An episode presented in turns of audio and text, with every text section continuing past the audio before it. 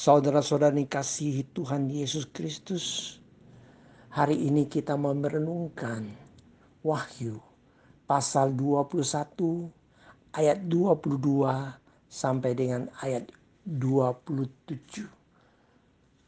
Kita perhatikan ayat 22 dikatakan dan aku tidak melihat bait suci di dalamnya sebab Allah Tuhan yang Maha Kuasa adalah bait sucinya. Demikian juga anak domba itu. Bagi Rasul Yohanes ketika dia melihat Yerusalem baru itu demikian indahnya. Demikian banyak batu permata yang mahal-mahal, yang berkilau, yang sangat bernilai, yang sangat indah tapi bagi dia yang tertariknya itu, yaitu dia rindu untuk melihat bait suci. Inilah kerinduan bagi semua orang Israel. Tetapi bait suci tidak ada.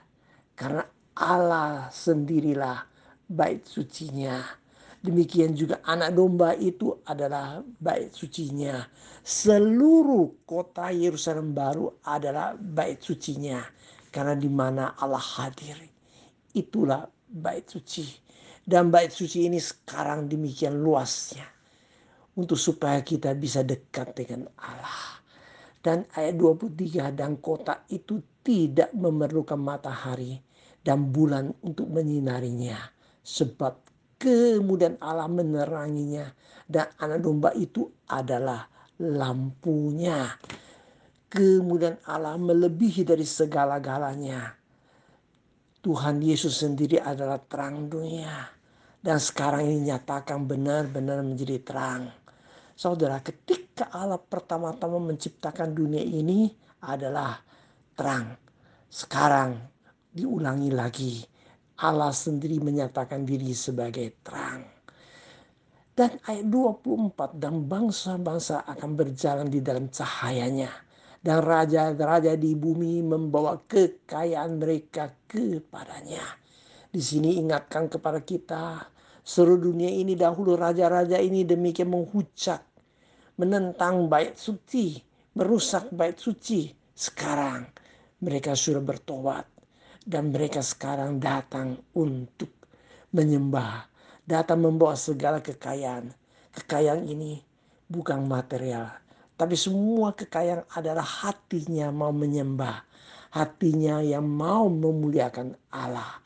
Dan ayat 25. Dan pintu-pintu gerbangnya tidak akan ditutup pada siang hari. Sebab malam tidak akan ada lagi di sana. Saudaraku yang kasih, di sini suatu catatan yang paling indah.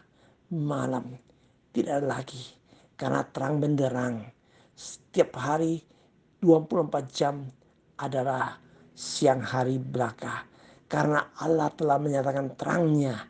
Allah telah bersama dengan manusia. Allah di dalam satu kota yang baru itu. Kota Yerusalem. Kota yang dibuat oleh Allah. Dan juga dibangun karena orang Kristen beriman.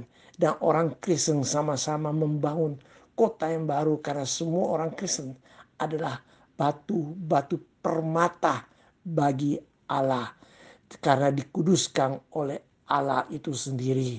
Saudaraku kasih dan kekayaan dan hormat bangsa-bangsa akan dibawa kepadanya. Ini sangat indah sekali. Digenapi apa yang dirindukan oleh semua nabi-nabi di perjanjian lama. Semua bangsa, semua raja, akan membawa kemuliaan untuk Tuhan. Tetapi saudaraku yang kasih, ayat 27 adalah suatu peringatan. Tiap kali di dalam wahyu menulis sesuatu peringatan juga ada pemberkatan. Menulis sesuatu hal yang berkat juga ada sesuatu yang diingatkan.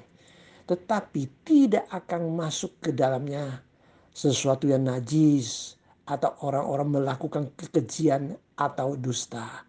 Tetapi hanya mereka yang namanya tertulis di dalam kitab kehidupan anak domba itu.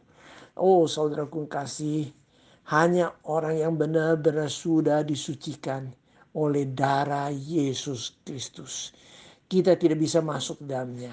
Kita tidak bisa juga tercatat dalam kitab kehidupan anak domba ini hanya karena kita sudah terima Yesus Kristus anak domba yang telah menyerahkan nyawanya, telah mencucurkan darahnya untuk menebus kita menjadi anak-anaknya. Di perikop ini saudaraku kasih, tiga kali menyebut anak domba. Pertama, anak domba adalah bait suci. Kedua, anak domba itu adalah lampunya atau terangnya. Yang ketiga, anak domba itu membuat kita percaya kepadanya sehingga nama tercatat di dalam buku kehidupan. Luar biasa saudara, di seluruh kitab wahyu ini tujuan yang terutama adalah supaya hidup kita meninggikan, memuliakan anak domba Allah. Kita harus setia ikut Tuhan sampai akhirnya. Amin.